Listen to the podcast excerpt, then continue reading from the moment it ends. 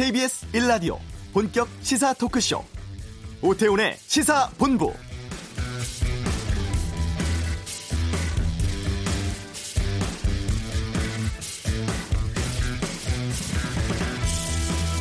어제 2차 비상경제회의에서 나온 정부 대책의 핵심은 기업 살리기였습니다.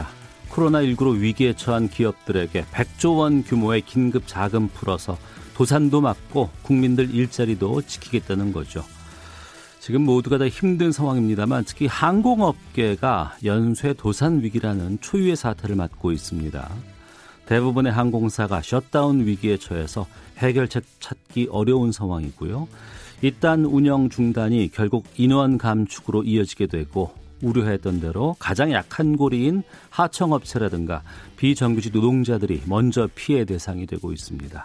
강제 휴가, 무급 휴직의 해고까지 나오고 있는데요. 인천공항과 항공사에 크게 의존하고 있는 영종도 전체를 고용위기지역으로 지정해달라는 주장도 나오고 있습니다.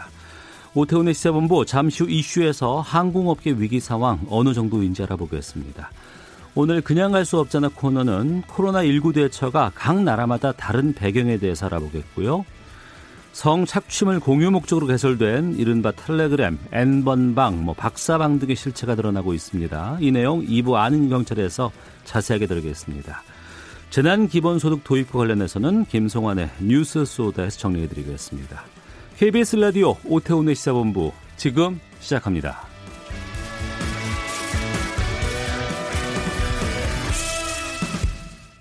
네, 코로나19가 세계적으로 유행하면서 항공업계가 큰 어려움에 처해 있다고 합니다. 운항을 모두 중단한 회사도 있고 직원 해고하거나 임금 삭감한 항공사도 상당수 있다고 하는데 여기에 대해서 좀 알아보도록 하겠습니다. 공공운수노조 항공운수전략조직사업단의 이상욱 조직국장을 연결하겠습니다. 나와 계시죠? 네, 안녕하세요. 예, 조금 전 정오뉴스에서도 인천공항 1일 이용객이 10,000명 미만이라고 보도가 지금 막 나왔습니다.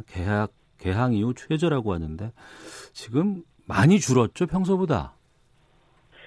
그렇습니다. 코로나 사태 이전에 20만 명 내외였던 인천공항 이용객이 어제 1만 명 이하로 떨어졌는데요. 네. 95% 정도 줄어서 사실상 개점 휴업 상태라고 보시면 될 것 같습니다. 초유의 사태라는 말이 나올 수밖에 없는 상황인 거죠. 예, 공항 이용객이 그렇다 그러면은 항공편도 크게 줄 수밖에 없는 상황일 텐데 운항 감소폭은 어떻습니까? 저희가 안호영 의원실 통해서 자료를 좀 받아본 게 있는데요. 예, 1,000대가 넘던 항공편이 어제 100편 아래로 떨어졌고요. 국내 최대 항공사인 대한항공의 1일 국제선 운항수가 전년 동기 대비 84% 감소된 걸로 나오고 있습니다. 네, 지금 코로나19 때문에 상당히 힘듭니다만 이 항공 쪽은 지난해 7월 그 한일 갈등 때부터 상당히 좀 힘든 상황이었잖아요. 네, 맞습니다. 이 때문에 항공업계의 타격이 상당히 좀 클 것 같은데 이 항공업계는 또 특징이 운영을 하지 않고 항공기를 띄우지 않는다고 해도 유지를 위한 지출이 특히 많아지는 곳이라면서요. 네, 맞습니다. 기본적으로 항공기를 리스해서 쓰기 때문에 그 리스 비용이 고정 지출이 되는데요. 네. 이것이 또 환율 미 달러로 지급이 되기 때문에 환율로도 연동이 됩니다. 뿐만 아니라 보험료나 경납고 비용 같은 비용 그 고정 지출도 포함이 되어 있는데요. 네. 인천공항은 많이 보도가 되었지만 항공기가 거의 주차장에 줄 세워져 있는 상황인데요. 예.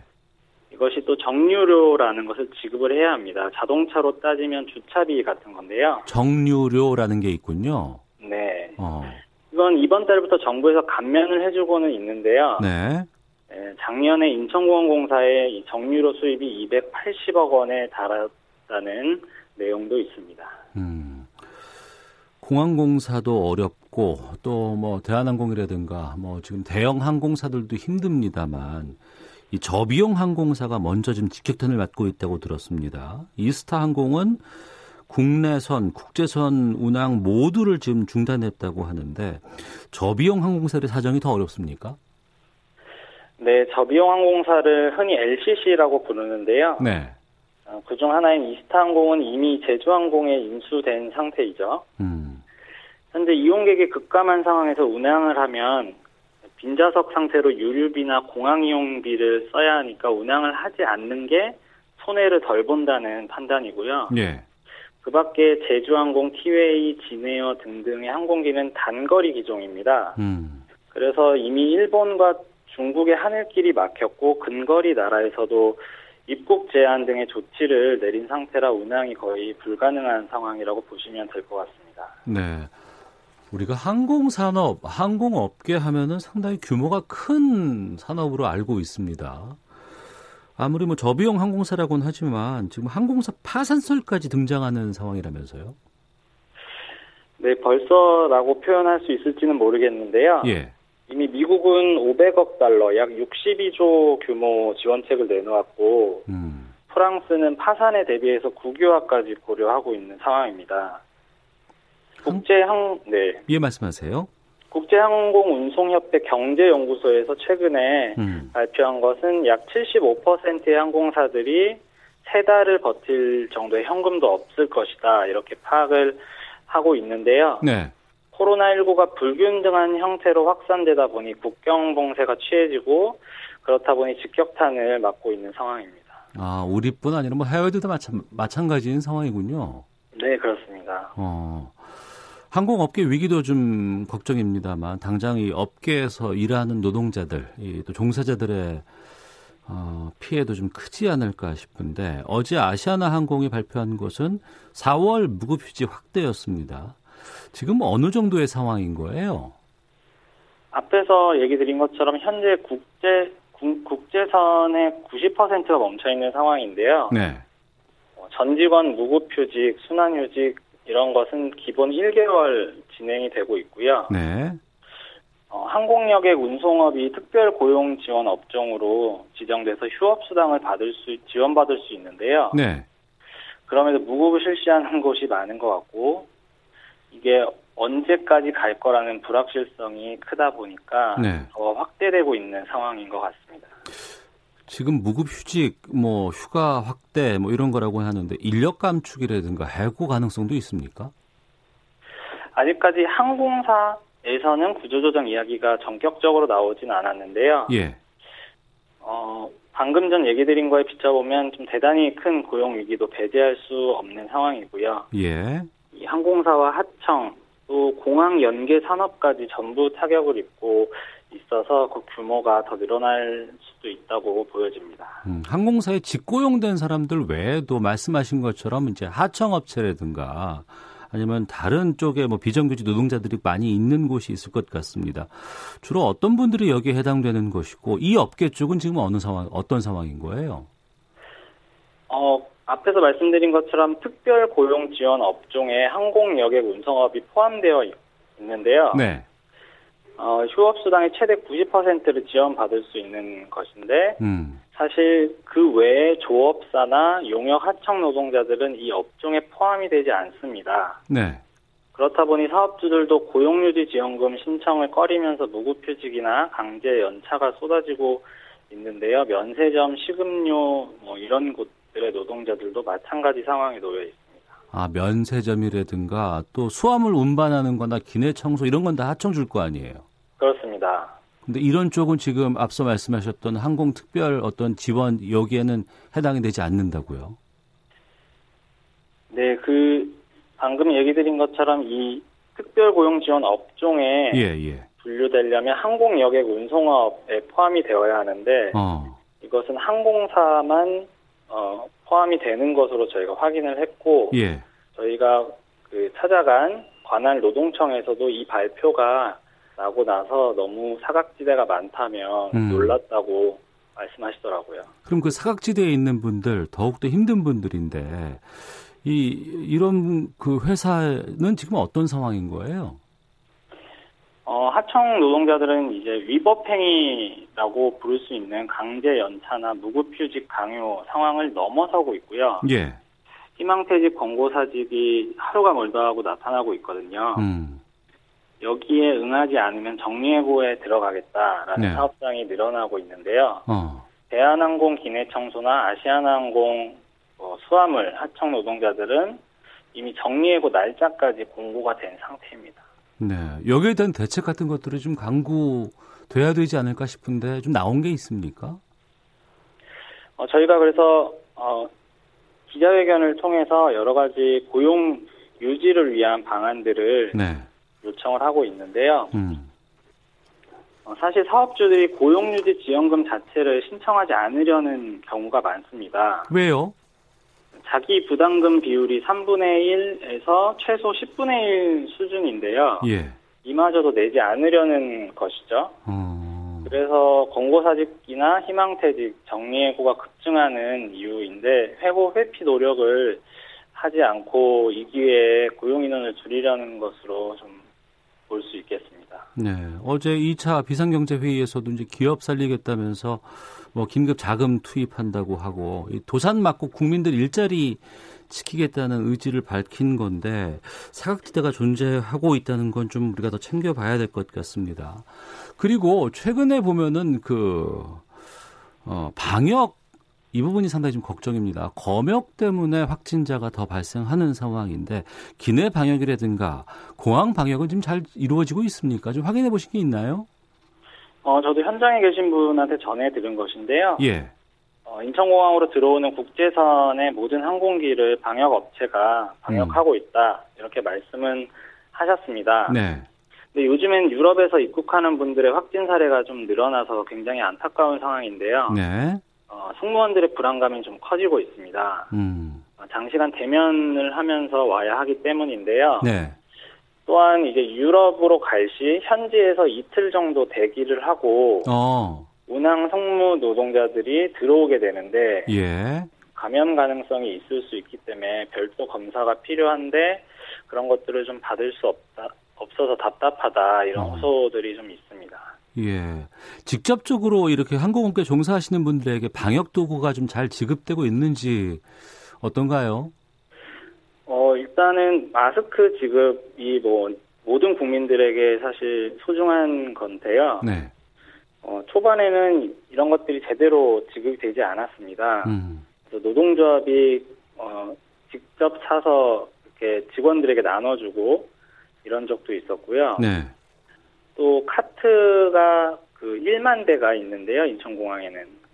카트라고 하면은 우리 여행 가방 같은 거 놓고 하는 이동하는 거 그거 말씀하시는 네네, 거죠? 네, 맞습니다. 예. 처음에는 락스로 소독을 하라고 줘서 이 유해물질이기 때문에 예.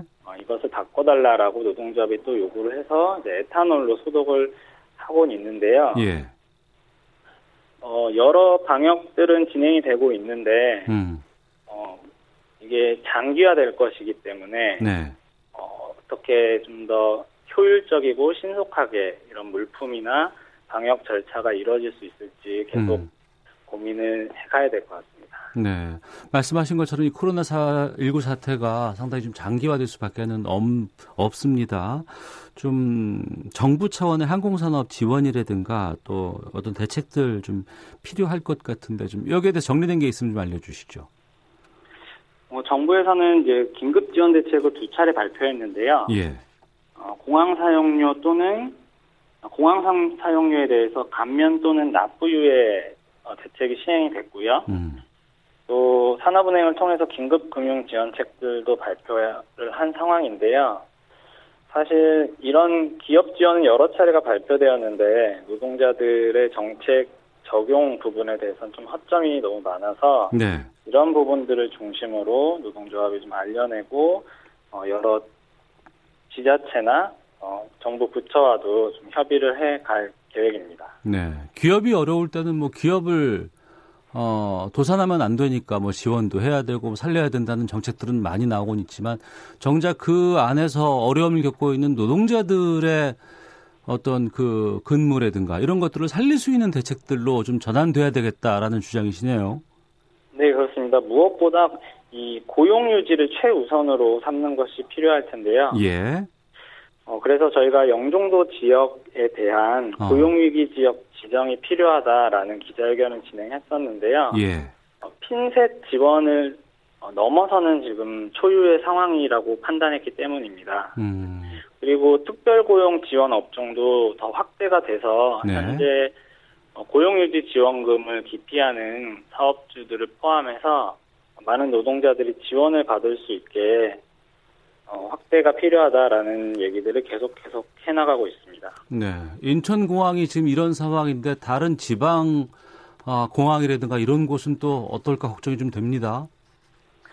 네, 저희도 그 자료를 통해서 확인한 부분이긴 한데요. 네.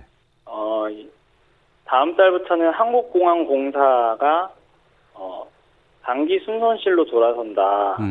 이런 얘기들이 나오고 있더라고요. 그래서 인천공항을 포함해서 다른 전국공항에 대한 대책이 또 항공업, 공항 이런 측면에서 좀 더 지원 대책이 나와야 되지 않을까 싶습니다. 네, 뭐 항공사뿐이겠습니까? 공항공사도 그렇고 또 여기에 또 연계되어 있는 뭐 여행사라든가 뭐 교통이라든가 화물 모든 부분에서 다들 좀 힘든 상황인데 정부 지원이나 대책도 중요하겠습니다만 좀 항공사 자체적으로도 이런 전례 없는 위기에서 자국책들 좀 마련해야 되지 않을까 싶은데 움직이고 있나요?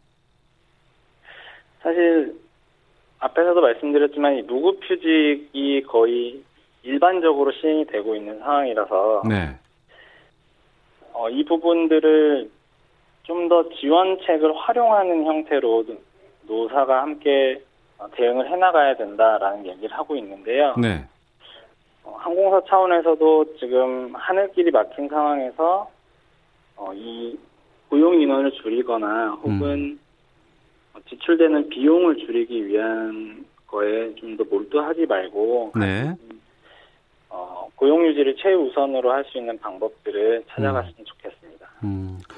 알겠습니다. 오늘 말씀 여기까지 하도록 하겠습니다. 고맙습니다. 예, 고맙습니다. 네, 지금까지 항공업계 쪽 어떤 상황인지 좀 들어봤습니다. 공공운수노조 항공운수전략조직사업단의 이상욱 조직국장 연결해서 말씀을 좀 들어봤는데요. 요영섭님께서는 항공업을 너무 쉽게 허가해 준 것 아닙니까? 뭐 이것 때문에 이 결과가 나오지 않았나 생각도 듭니다라는 의견도 주셨고 김한별님께서 항공사들 오랜 기간 이익을 많이 남겼는데 지금 몇 달 어렵다고 엄살 아닐까요? 2등 날 때는 월급 보너스로 나누거나 사내 유보금 남겼는데 어려워지니까 노동자부터 자르겠다니요 라는 의견도 보내주셨습니다. 자, 모두가 다 어려운 상황입니다. 하나씩 좀 더 챙겨보도록 하겠습니다. 교통 상황 확인하고 헤드라인 뉴스 듣고 돌아오도록 하겠습니다. 먼저 교통정보센터 임초희 리포터입니다. 네, 이 시각 교통정보입니다. 현재 고속도로는 밀리는 구간이 많지는 않은데요. 돌발 상황으로 주의가 필요한 곳이 있습니다. 중부 내륙고속도로 창원 방면으로 감곡 부근 2, 3차로에서 작업을 하고 있어서 밀리는데요. 남북권인 창녕 2차로에서 사고를 처리하고 있어서 부근이 혼잡합니다. 대구 포항고속도로 대구 쪽으로는 임고 4터널 3차로에서 고장난 화물차를 처리하고 있으니 주의하셔야겠습니다. 영동고속도로 인천 방향으로 서안산 부근에서 서는 고장난 차를 갓길로 옮겨서 처리하고 있는데요. 일대가 혼잡하고요. 반대 강릉 쪽 이천 부근에서는 3, 4차로를 막고 작업을 하고 있어서요. 여파가 더 심해져서 호법 분기점부터 정체입니다. 서울 외곽고속도로 판교에서 구리 쪽으로는 송파 부근에 사고가 있었는데요. 해결은 됐지만 송파 나들목 일대 2km 구간 여파받고 있습니다. 이후 수월하다가 서운 분기점부터 송내까지 차량들 꾸준히 많습니다. KBS 교통정보센터였습니다. 정부가 27일 금요일 0시부터 미국발 국내 입국자 전원에 대해 2주간 자가격리 대상에 포함시키는 등 검역을 강화하기로 했습니다. 규정 위반 시 1년 이하 징역 또는 1,000만 원 이하 벌금에 처해집니다. 코로나19 국내 확진자가 어제 하루 100명 늘어 누적 확진자는 총 9,137명으로 집계됐습니다. 어제 하루 검역 과정에서만 34명이 확진 판정을 받았습니다. 코로나19 확진자의 이동 동선을 10분 만에 분석할 수 있는 역학조사 지원 시스템이 내일부터 운영에 들어갑니다. 대규모 도시 데이터를 수집 처리하는 스마트시티 연구개발 기술이 활용됩니다. 홍남기 경제부총리가 코로나19 대응을 위해 고용유지지원금 규모를 한시적으로 4천억 원 더 늘려 5천억 원 규모로 확대한다고 밝혔습니다.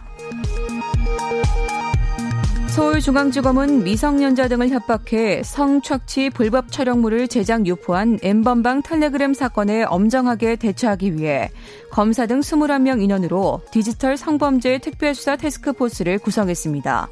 지금까지 헤드라인 뉴스 정원나였습니다.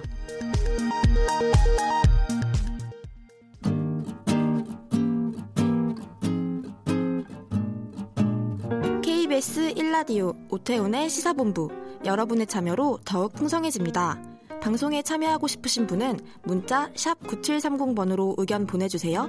짧은 문자는 50원, 긴 문자는 100원의 정보 이용료가 붙습니다. 애플리케이션 콩과 마이케이는 무료고요. 시사본부는 팟캐스트와 콩, KBS 홈페이지를 통해 언제나 다시 들으실 수 있습니다. 많은 참여 부탁드려요. 네, 코로나19 발생국 전 세계적으로 점점 더 늘고 있습니다. 196개 나라가 지금 코로나19 발생을 했다고 하는데 더 퍼질 것으로 전망이 되고 더 먼 곳으로도 확대되지 않을까 우려가 됩니다. 오늘 그냥 갈 수 없잖아. 코로나19를 대하는 자세, 각 나라마다 다른 배경, 이유에 대해서 좀 살펴보도록 하겠습니다. 이종근 시사평론가 나오셨습니다. 어서 오세요. 네, 안녕하십니까. 예, 저 태어나서 처음이에요.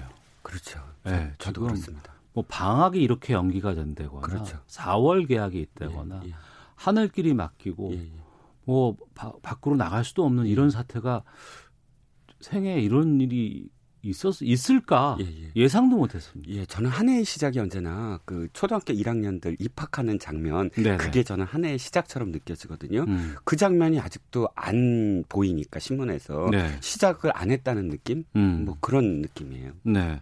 그리고 예전에 사스나 메르스 이때는 우리가 막 걱정도 많이 했지만 이때는 기껏 해봐야 뭐 20여 개 나라에서 확산이 됐었고 막 이런데 이건 전 세계로 다 퍼지고 있는 상황이에요. 네, 걱정입니다. 왜냐하면 따지고 보면 21세기 들어서 2003년에 사스, 2009년에 신종플루, 2015년에 메르스, 2020년에 코로나19까지 보면 5년 주기, 마지막엔 4년이긴 하지만, 네, 다 5년 주기로 지금 계속 벌어지고 있어요. 다 똑같은 게 인수공통 전염병이거든요. 예. 그런데 또 하나 무서운 건 뭐냐면 그때보다 지금이 더 심하다는 건 너무 당연한 것 같아요. 왜냐하면 2000년도 초기에 비해서 지금의 세상의 변화를 따지면, 예, 사람과 물자의 이동이 몇 천 배, 몇백 배가 더 늘어난 거거든요. 그렇죠. 그때보다. 예. 그러니까 전염병의 어떤 그런 이 변염병 자체, 바이러스 자체가 다르다는 것도 이유가 되겠지만 이 이동이 그만큼 더 확산되고 있으니까, 네, 전염병도 더 확산되는 게 아닌가, 뭐 이런 생각도 해봅니다. 네. 팬데믹이라고 합니다. 세계적인 대유행이 선언이 됐는데 이 금세기 초유의 공포를 맞는 각 나라의 국민들의 반응은 좀 달라 보입니다. 네. 우선 일본을 보면 우리랑은 좀 분위기가 다른 것 같아요. 네, 그렇죠. 정부에서 이미 자제해달라고 권고했는데도 불구하고, 예, 저 격투기 아시죠? K1 되게 유명한 이종 격투기. 예, 예. 거기에 6,500명이 보러 갔고요. 관전하러 갔고. 성화가 체화돼서 그리스에서 오지 않았습니까? 네네. 근데 그 성화 전시회도 거의 5만 명이 넘는 인파가 몰렸대요. 그런데 저는 더 걱정이, 네, 일본에서 가장 큰 축제가 꽃축제예요. 그걸 일본어로는 하남이라고 하는데, 네, 벚꽃축제에 정말 목숨을 걸 정도로 벚꽃축제를 좋아하거든요. 그렇게 남한테 피해 주기 싫어하는 일본인들도, 네, 벚꽃축제 날은 우에노 공원에서 노래 부르고 춤추고 막 시끄럽게 놀아요. 그날 하루만큼은. 그런데 지금 우에노 공원 사람이 인산인해로 시작됐다. 아, 지금 그 축제가 시작됐대요? 그러니까 벚꽃은 이제 멀리서부터, 그렇죠, 올라오잖아요. 예, 밑으로, 예, 내려오잖아요. 예. 이미 벚꽃축제는 일본 전역까지는 아니더라도 이미 이 핀 곳부터 해서 점점 확산되고 있죠. 우리도 진해 군항제에 그 지역 축제는 취소를 했습니다만, 네, 그럼에도 불구하고 이번 주말에 사람들이 꽤 많이 모여서 아예 지금 주차장까지 폐쇄하고, 그렇죠, 그 진입을 지금 막은 상황인데, 네네, 글쎄요, 우리나라가 좀 심각했고 특히 이제 중국의 우한에서부터 먼저 이게 지금 시작이 됐기 때문에, 네, 이런 동아시아의 상황을 알 텐데 일본 국민들은 왜 이런 상황입니까? 최근에 손정희 소프트뱅크 회장이 네네. 무료로 진단을 하는 것을 제안했어요. 자기의 사절을 털어서. 근데 그때 국민들 반응이 어땠죠? 굉장히 히스테리컬해졌어요. 그리고 막 욕을 했어요. 손정희 회장은. 왜요? 근데 그걸 되게 이해를 못 하시더라고요. 다들. 네. 저도 이제 들여다보면서 가장 큰 이유는 일본은 매뉴얼대로 해야 돼요. 매뉴얼대로 한다. 네네. 자, 사스와 메르스 때 일본은 한 사람도 없었어요. 확진자가. 그 이유를 일본 사람들은 우린 매뉴얼대로 했기 때문이다라고 알아요. 예. 그렇기 때문에 우린 지금 매뉴얼대로 가고 있는 거예요. 예를 들어서 38도가 사흘 이상 넘으면 뭐 이런 식의 어떤 매뉴얼들이 매뉴얼대로 가는데 예. 갑자기 돌발적으로 끼어들어서 확진자 수를 늘리면 혼란만 부추기는 거예요. 그렇기 때문에 정해진 규칙대로 가는 것. 그게 이제 일본 사회가 매뉴얼 사회. 관료 중심 사회, 엘리트 사회, 국가 우선 사회라고 할 수가 있거든요. 네. 전문가 집단도 달라요. 대한의사협회는 정부한테 우리나라 정부한테 계속 봉쇄해라 뭐 자문을 해주잖아요. 자문 내지는 어떤 권고를 해주잖아요. 일본 의사회는 거꾸로 한국 정부가 지금 너무 호들갑 떨고 있다. 검진 확대하지 말아라 라고 얘기하고 있어요. 달라요. 네. 아니 매뉴얼대로 움직인다고는 하지만 네. 코로나19 매뉴얼은 없을 거 아닙니까? 다른 감염병과 코로나19는 상황이 다른데 과거의 그 감염병에 의한 매뉴얼대로 움직인다고요? 그건 어떤 의미냐면 중간에 돌발적으로 게릴라적으로 내지는 어떤 뭐랄까요? 일본 말로 유돌이라고 그러는데 네. 이런 부분들을 용납하지 않는다는 융통성이 뜻이에요. 없군요. 어떤 의미에서는. 그러니까 한일 월드컵 생각을 해보세요. 일본은 월드컵을 수십 년 전부터 준비해와서 해요. 그런데 네. 우리나라는 1년 만에 끼어들어서 한일 공동 월드컵을 따내잖아요. 우리나라랑 다른 점은 뭐냐? 일본은 그렇게 못해요. 절대로. 중간에 끼어들어서 돌발적으로 무엇인가 성과를 내는 것을 불가능해요. 예정대로 해야 되고 예상에 있는 것만 해야지 그 외의 것들 다른 좀 이렇게 변칙적인 거라든가 아니면 갑작스러운 행동에 대해서 변화를 적응하지 못하는군요. 좋아하지 않아요, 그거를. 그러니까 국가 전체의 어떤 예. 그런 위계, 틀 이런 것들에 순응하는 국민성이거든요. 그건 옳다 그러다가 아니라 예. 그 역사적, 문화적 맥락이 있어요. 알겠습니다. 예. 미국 상황으로 좀 가보겠습니다. 미국은 사재기가 상당히 좀 극심해졌다고 하고 총기 판매가 상당히 많이 늘었다면서요? 네, 미국은 원래 국가가 처음에 시작할 때부터 고립주의였어요. 100몇 년간의 고립주의. 그러니까 1차 대전도 참전하지 않아요. 고립주의라는 건 남한테 개입하지 마라. 이건 네. 국가도 그랬고 개인도 그래요. 남을 개입하지 않고 내 목숨은 내가 지키고. 그래서 총기가 허용돼요. 네. 그렇기 때문에 미국은 철저하게 자기 중심이거든요. 야구 경기도 자기네들 리그를 결승전은 월드 시리즈라고 부르잖아요. 그러네요. 그리고 또 세계 대전이 일어나도 참전을 했어도 미국 본토는 공습이란 게 없었어요. 전쟁. 그러니까 공습해서 내지는 뭐 무기가 날라와서 이런 게 없었어요. 그러니까 유일하게 뭐 진주만 정도가 생각이 나네요. 그렇지만 하와이는 예. 좀 너무 본토가 그렇죠. 아니니까. 그러니까 예. 미국인들은 이 자기네들이 중심이고 절대 자기네들을 지킬 수 있다고 생각하는데 이것이 무너지는 순간부터는 극도의 공포가 일어나요. 그때 일본에서 오보를 한 번 했었거든요. 예. 뭐 북한의 어떤 미사일이 뭐 했다. 그때 하와이가 완전히 패닉. 국민들이 막 난리가 났었거든요. 예. 지금은 마찬가지예요. 트럼프가 다 지켜주고 아무것도 아니다라고 그랬는데 갑작스럽게 트럼프가 말을 바꾸기 시작하거든요. 그러면서 이건 뭐 위험하다라는 그런 뉘앙스로 하니까 왜냐하면 경제를 지켜야 되니까. 근데 미국에서는 그럼 이제는 내가 나를 지켜야지 하고 총포상으로 가는 거고 또 LA 폭동 같은 거 쉽게 일어나요. 예. 아주 도화선, 아주 공동체를 우선하는 것 같지만 개인의 어떤 개인이 우선되는 그런 사회. 그러니까 미국 본토를 위협에 빠뜨린 것은 코로나19가 처음일 수 있겠군요. 어떤 의미에서는 그렇지만 이제 20세기는 좀 다르죠. 20세기는 1900년대 67만 명이 스페인 독감으로 미국 본토에서 죽습니다. 알겠습니다. 유럽으로 가보겠습니다. 이탈리아 국민들 전체가 지금 셧다운된 상황인데 베란다에 각자의 악기 들고 나와서 연주하는 거 유튜브로 많이 봤어요. 감동적이었어요. 그런데 예. 이탈리아 굉장히 그 주민들 공포스러울 겁니다. 어마어마하게 많이 지금 사망자가 나오고 있어요. 또 네. 이제 관이 없을 정도 그리고 화장을 못할 정도로 사람들이 많이 죽어가는데 그것을 이겨내기 위해서 베란다에 다 나와서 악기 들고 노래 부르는 장면. 이탈리아는 사실 도시국가로 출발하잖아요. 네. 근대국가, 중앙집권 국가가 된 건 몇 년 안 돼요. 스페인과 이탈리아가 그래요. 그렇기 때문에 전체적으로는 한 국가의 민족주의가 없어요. 하지만 지역 공동체는 아주 끈끈해요. 네. 시칠리아 뭐 그러면 마피아 우리 영화 떠오르시잖아요. 예, 그러니까 예. 부분 피렌체 뭐 이런 부분적인 어떤 결속력이 아주 강하기 때문에 이번에도 이 공포를 헤어나기 위해서 나와 가족 그다음에 우리 지역 공동체가 함께 살아남아야 된다. 이런 것들이 지금 발현되고 있다라고 보셔야 될 것 같아요. 네. 그리고 최근에 유튜브에서 인기 동영상으로 올라온 걸 보면은 독일에 있는 아파트에 계신 분들이 네네. 이탈리아 민요 이런 네. 것들을 부르면서 좀 힘내라라고 이웃 나라에게 응원하는 것들도 있더라고요. 보니까. 뭐 이유는 어차피 한 국가이기도 하고 또 게르만 민족 같은 게르만 민족이기도 하고 여러 네. 가지 이유가 있겠죠. 예. 중국, 이탈리아에서 이제 이란이 상당히 걱정이 많았습니다. 10분마다 뭐 사망자가 나오는 상황이었다고 하는데 이란, 중동 이쪽의 현지 분위기는 어떤가요? 아 근데 사실 우리가 중동, 이슬람 문명 이쪽에 대해서 우리는 언제나 뉴스가 서방 중심이기 때문에 좀 많이 적어요. 관심이 네. 적어서 그렇지 그쪽도 어마어마해요. 왜냐하면 이란이 시아파의 성지거든요. 네. 순위파, 시아파 중에 시아파는 좀 이렇게 그 뭐랄까요 피의식이 굉장히 강해요. 이 마흐메트의 후계자가 몇 명이 있는데. 서로 민주적으로 사실 돌아가면서 그 후계를 하기로 했었는데 네.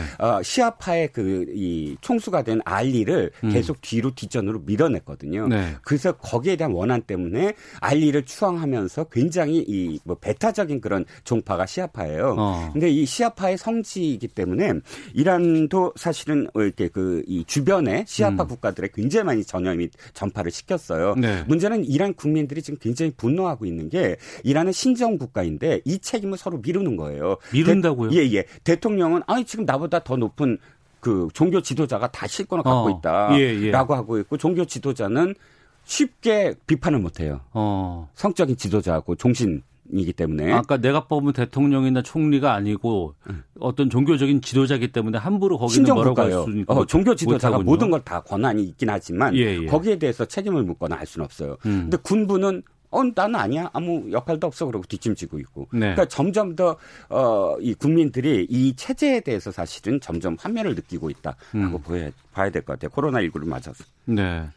청취자 최종우님께서 만약 이탈리아나 스페인처럼 확진 환자가 많아지면 그 나라의 위기가 될 수도 있는데 일본은 좀 걱정이네요. 일본의 대응 방식 조금 무섭기도 합니다라고 의견도 주셨고 K7546님께서는 미국은 배송 서비스가 잘 돼 있지 않습니다. 사재기에 대해서 좀 얘기도 하신 것 같은데 이번에 보면은 우리는 지금 마스크 착용 상당히 좀 잘 하고 있는 상황입니다. 네.